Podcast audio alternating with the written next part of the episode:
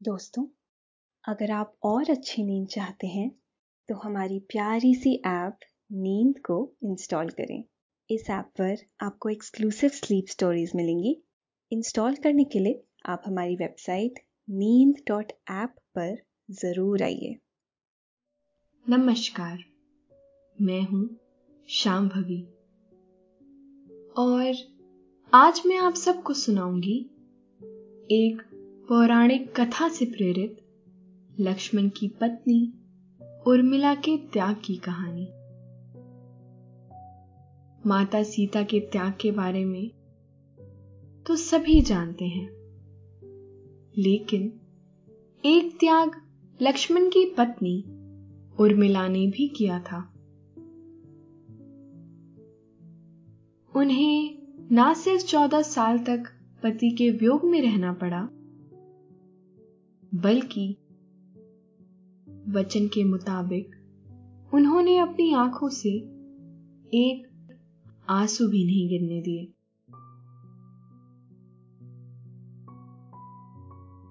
यही नहीं, उन्होंने बाद में चौदह साल तक सोए लक्ष्मण जी की सेवा कर पत्नी धर्म निभाया। उनके त्याग और बलिदान की यह अनूठी कहानी मैं आज आप सबको सुनाऊँगी। लेकिन पहले आप अपने आसपास की सारी लाइट्स ऑफ़ कर लीजिए। आराम से लेट जाइए। अपनी आँखें धीरे धीरे बंद कर लीजिए।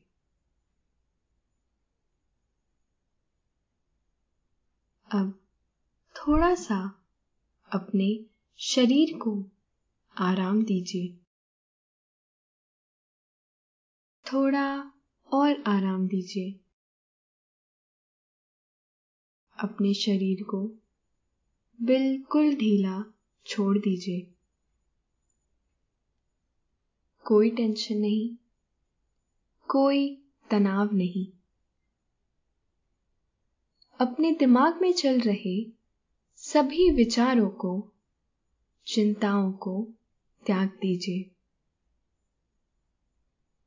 एक शांति सी महसूस करिए। सारी नेगेटिव सारी पॉजिटिव विचारों को धीरे धीरे निकाल दीजिए। हाथों को सीधा करिए और अपनी कमर के साइड में रख लीजिए। अब अपनी सांस पर ध्यान लगाइए। इसको धीमे या तेज नहीं करना है। बस ध्यान देना है कि कैसे वो आपके नाक गले में होते हुए फेफड़ों में आ रही है। और आपके फेफड़े थोड़े फूल रहे हैं। फिर कैसे वो आपके फेफड़ों से वापस गले और नाक के माध्यम से वापस निकल रही है। और आपके फेफड़े थोड़े सिकुड़ रहे हैं। मन शांत, एकदम शांत होता जा रहा है। आप बहुत अच्छा महसूस कर रहे हैं। खुद को काफ़ी हल्का महसूस कर रहे हैं। हर तरफ़ शांति है। सुकून है। खामोशी है। यह कहानी रामायण काल की है। लेकिन ज़्यादा प्रचलित नहीं है। यह कथा कुछ इस तरह से शुरू होती है कि भगवान श्री राम को चौदह साल का वनवास हो चुका था। पूरा राजमहल ही इस फैसले से उदास था। भगवान राम और माता सीता वनवास जाने के लिए तैयारी कर रहे थे। बार बार समझाने के बावजूद लक्ष्मण दोनों के साथ जाने के लिए जिद पर अड़े हुए थे। श्री राम ने उन्हें बहुत समझाया, लेकिन भाई लक्ष्मण उन्हें किसी भी हाल में अकेला छोड़ने के लिए तैयार नहीं थे। प्रभु राम और माता सीता के साथ लक्ष्मण भी जाने के लिए तैयारी करने लगे। लक्ष्मण को तैयारी करते देखकर पत्नी उर्मिला खुश हुई कि उनके पति भाई की सेवा करने के लिए साथ जा रहे हैं। उन्होंने कहा कि वह भी साथ चलेंगी। लेकिन लक्ष्मण ने उन्हें साथ ले जाने से मना कर दिया।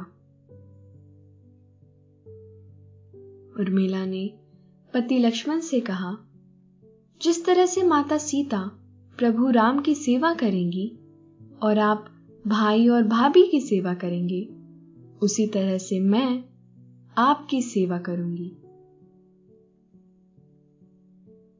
इसीलिए वह खुद भी पति की सेवा के लिए उनके साथ वनवास जाएँगी। लक्ष्मण ने उन्हें समझाते हुए कहा, मेरे पीछे सारी माताओं और पिता का ध्यान रखने के लिए तुम्हारा यहाँ होना ज़रूरी है। माता सीता के बाद तुम ही घर की बड़ी बहू हो। इसीलिए यह तुम्हारा कर्तव्य है कि तुम परिवार का ख्याल रखो। उर्मिला ने पति से कहा, स्वामी, मेरा परिवार तो आपसे शुरू होता है और मेरा पहला कर्तव्य पति की सेवा करना है। लक्ष्मण ने उनसे कहा, मैं भाई भाभी की सेवा करने के लिए उनके साथ जा रहा हूँ। तुम्हारे साथ रहने से हो सकता है कि इसमें कोई कमी रह जाए। इसीलिए तुम यहीं रुको। और परिवार का ख्याल रखो। उर्मिला के पास पति की बात मानने के अलावा कोई चारा नहीं था। इसीलिए उन्होंने पति की आज्ञा मानते हुए राजमहल में ही रुककर परिवार की सेवा करने का फैसला स्वीकार कर लिया। उर्मिला ने पति की बात मान तो ली, लेकिन बहुत उलझन में थी। बिना पति और बड़ी बहन के वो परिवार की ज़िम्मेदारी अकेले कैसे संभाल पाएँगी? वह अपनी यह परेशानी लेकर अपनी बड़ी बहन माता सीता के पास गई। माता सीता ने उन्हें समझाया कि वह अकेली सब कुछ कर सकती हैं, जिसकी उनसे उम्मीद की जा रही है। माता सीता ने अपना एक वरदान भी उर्मिला को दे दिया। अब वह एक साथ तीन काम कर सकती थी। उधर जब लक्ष्मण वनवास जाने लगे तो उर्मिला से एक वचन लिया कि वह उनके पीछे कभी आँसू नहीं बहाएँगी। अगर वह अपने दुख में डूबी रहेंगी तो परिवार का ख्याल नहीं रख सकेंगी। यह बहुत मुश्किल वचन था। एक विवाहिता के लिए पति को याद करके उदास ना होना या विदा होते वक्त आँखों में आँसू ना आ जाना बहुत मुश्किल था। लेकिन उर्मिला ने इस वचन के लिए भी हाँ कर दी। वनवास पर जाने का दिन आया। प्रभु राम, माता सीता और लक्ष्मण वन की ओर चल पड़े। उर्मिला परिवार संग अकेली रह गई। जब इस बारे में उर्मिला के पिता को पता चला तो वह उन्हें मायके ले जाने के लिए आए। उनका कहना था कि माँ और सखियों के साथ रहने से उर्मिला का पति का दुख हल्का हो जाएगा। उर्मिला ने पिता को मना कर दिया। उन्होंने कहा कि पति के परिवार वालों की सेवा करना ही उनका धर्म है और वह उनके साथ नहीं जा सकेंगी। रामायण की कथा के मुताबिक, जब प्रभु राम, माता सीता और लक्ष्मण वन पहुँचे तो लक्ष्मण ने उनके लिए अपने हाथों से कुटिया बनाई। कुटिया बनाते बनाते शाम घिराई थी। कुटिया बन जाने के बाद उन्होंने भाई और भाभी से कहा कि वह अंदर जाकर आराम करे। इसके बाद वह खुद कुटिया के बाहर सुरक्षा की ज़िम्मेदारी निभाने लगे। धीरे धीरे आधी रात हो आई लक्ष्मण भी दिन भर के थके हुए थे। उन्हें नींद आने लगी। लेकिन अपने दायित्व को निभाने के लिए उन्होंने खुद को नींद नहीं आने दी। उन्होंने नींद को अपने आसपास भटकने भी नहीं दिया। इस बात से निंद्रा देवी परेशान हो उठी और वह लक्ष्मण जी के सामने प्रकट हुई। उन्होंने लक्ष्मण जी से सोने का आग्रह किया। लेकिन लक्ष्मण ने मना कर दिया। लक्ष्मण ने कहा, उन पर भाई और भाभी की सुरक्षा और सेवा की ज़िम्मेदारी है। वह किसी हाल में नहीं सो सकते हैं। वह उन पर कृपा करे और चौदह बरस बाद उनके अयोध्या पहुँचने का इंतज़ार करे। निंद्रा देवी ने लक्ष्मण की बात मान ली, लेकिन एक शर्त रख दी। उन्होंने कहा, मैं तुम्हें चौदह बरस परेशान नहीं करूँगी।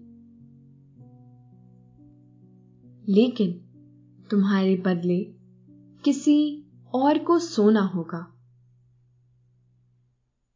इस पर लक्ष्मण ने कहा, आप मेरे हिस्से की नींद मेरी पत्नी उर्मिला को दे दीजिए।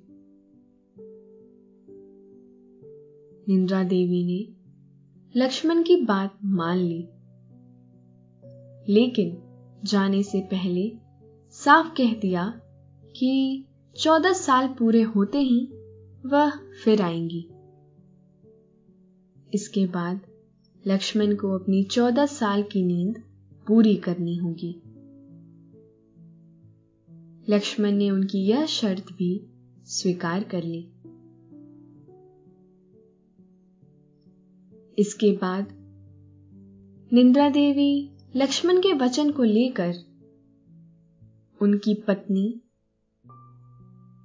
उर्मिला के पास गई। उर्मिला ने अपने पति की पहली आज्ञा मान ली थी। उन्होंने इस दूसरी आज्ञा को भी स्वीकार कर लिया। अब यहाँ उनके काम माता सीता का वह वरदान काम आया। उन्होंने अपनी एक छवि को चौदह साल के लिए सुला दिया। जबकि बाकी दोनों छवियों के सहारे वे महल के काम और परिवार की सेवा करती रही।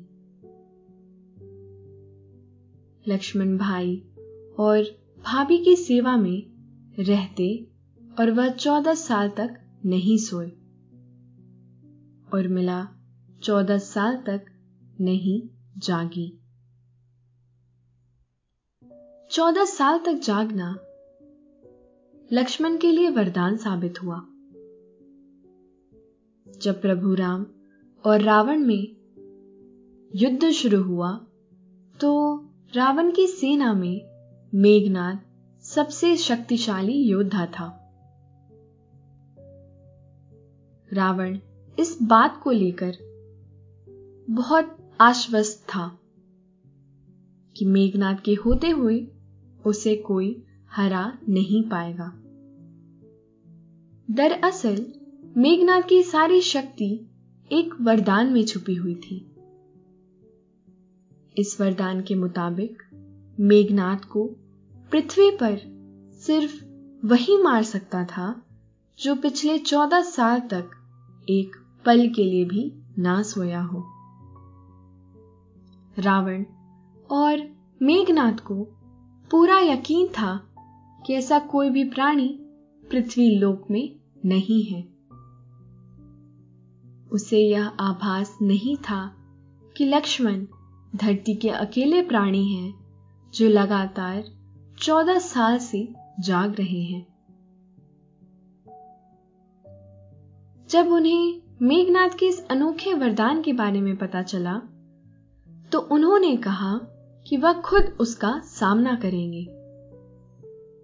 दोनों के बीच ज़बरदस्त युद्ध हुआ और आखिरकार मेघनाथ लक्ष्मण के हाथों मारा गया। कहते हैं, जब यह खबर मेघनाथ की पत्नी सुलोचना को मिली तो वह विलाप करते हुए प्रभु राम की सेना के खेमे में पहुँची। वहाँ उसने लक्ष्मण से कहा, कभी अभिमान मत करना कि तुमने मेघनाथ का वध कर दिया है। यह जीत तुम्हें पतिव्रता पत्नी के प्रभाव से मिली है, जो तुम्हारी आज्ञा का पालन कर रही है। रावण को परास्त करने के बाद प्रभु राम माता सीता और लक्ष्मण के साथ अयोध्या वापस लौट आए। प्रभु राम के राज तिलक की तैयारियाँ शुरू हो गईं। इस खुशी के मौके पर लक्ष्मण ने अचानक ही हंसना शुरू कर दिया। उनकी इस अनायस हँसी से सभी लोग चौंक पड़े। सभी ने इसका कारण पूछा। तो लक्ष्मण ने कहा, मेरा सपना था कि मैं भाई श्री राम को राज सिंहासन पर बैठते देखूँ। लेकिन आज जब यह वक्त आया है तो मैं खुशी की इस घड़ी को देख नहीं सकूँगा। क्योंकि मैं निद्रा देवी को दिए वचन से बंधा हुआ हूँ। अभी उनकी बात पूरी भी नहीं हुई थी कि निंद्रा देवी प्रकट हो गई। और उन्होंने लक्ष्मण को उनका वचन याद दिलाया। लक्ष्मण अपने कक्ष में गए और सो गए। उनके सोते हुए ही उर्मिला चौदह साल बाद जाग गई। विडंबना देखिए। कि चौदह साल के वियोग के बाद पति को पाते ही उर्मिला फिर पति से चौदह साल के लिए एक तरह से अलग हो गई थी। निंद्रा देवी के वचन के मुताबिक लक्ष्मण को चौदह साल तक सोना था। प्रभु राम के राज तिलक के बाद अगस्त्य मुनि अयोध्या पधारे। इस बीच बातचीत में लंका युद्ध का ज़िक्र छिड़ गया। भगवान श्री राम ने बताया कि उन्होंने कैसे रावण और कुंभकर्ण जैसे वीरों का वध किया। लक्ष्मण ने भी मेघनाथ और अतिकाय जैसे शक्तिशाली असुरों को मारा। तब अगस्त्य मुनि ने कहा, सबसे बड़ा वीर तो मेघनाथ था। मेघनाथ को वरदान था कि उसका वध वही कर सकता है जो चौदह वर्षों तक सोया ना हो। जिसने चौदह साल तक किसी स्त्री का मुख ना देखा हो। इसके साथ ही जिसने चौदह बरस तक भोजन ना किया हो। मेघनाथ निश्चिंत था कि पूरी पृथ्वी पर ऐसा कोई जीव ही नहीं है। इस बात पर प्रभु राम चौक पड़े। उन्होंने कहा, ऐसा कैसे संभव है? लक्ष्मण मेरे और माता सीता के साथ ही रहते थे। ऐसा कैसे संभव है कि उन्होंने उनका मुख ही नहीं देखा हो? चौदह वर्षों तक मैं नियमित लक्ष्मण के हिस्से का फल फूल उन्हें देता रहा। वह चौदह वर्षों तक ना सोए हों, यह भी कैसे संभव है?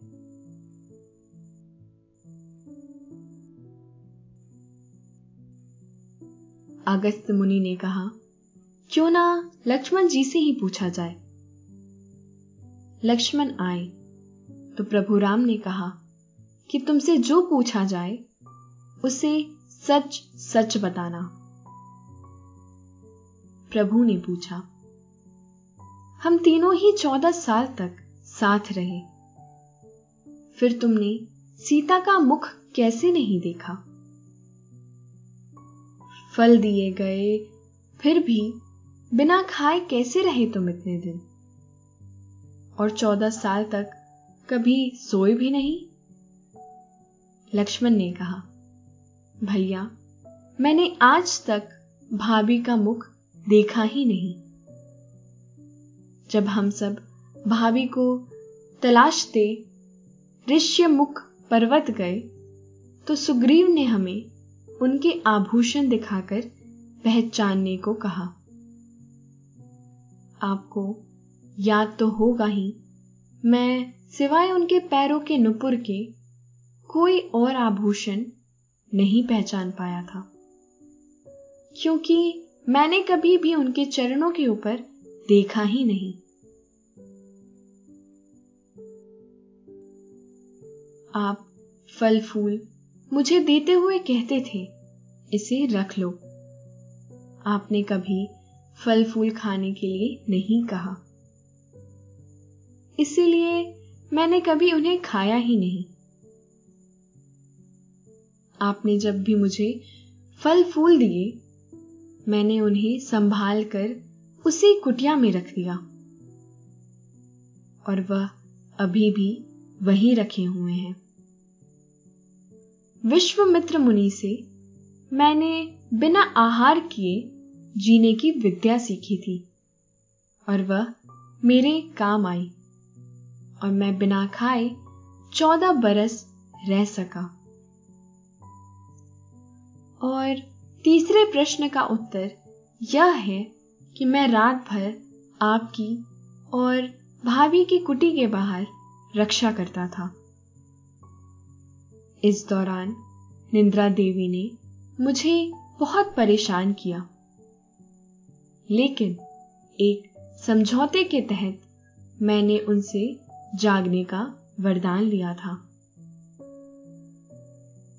इसके बाद उन्होंने निंद्रा देवी से हुए समझौते के बारे में पूरी बात प्रभु श्री राम को बता दी। भगवान श्री राम ने लक्ष्मण की तपस्या के बारे में सुनकर उन्हें गले लगा लिया।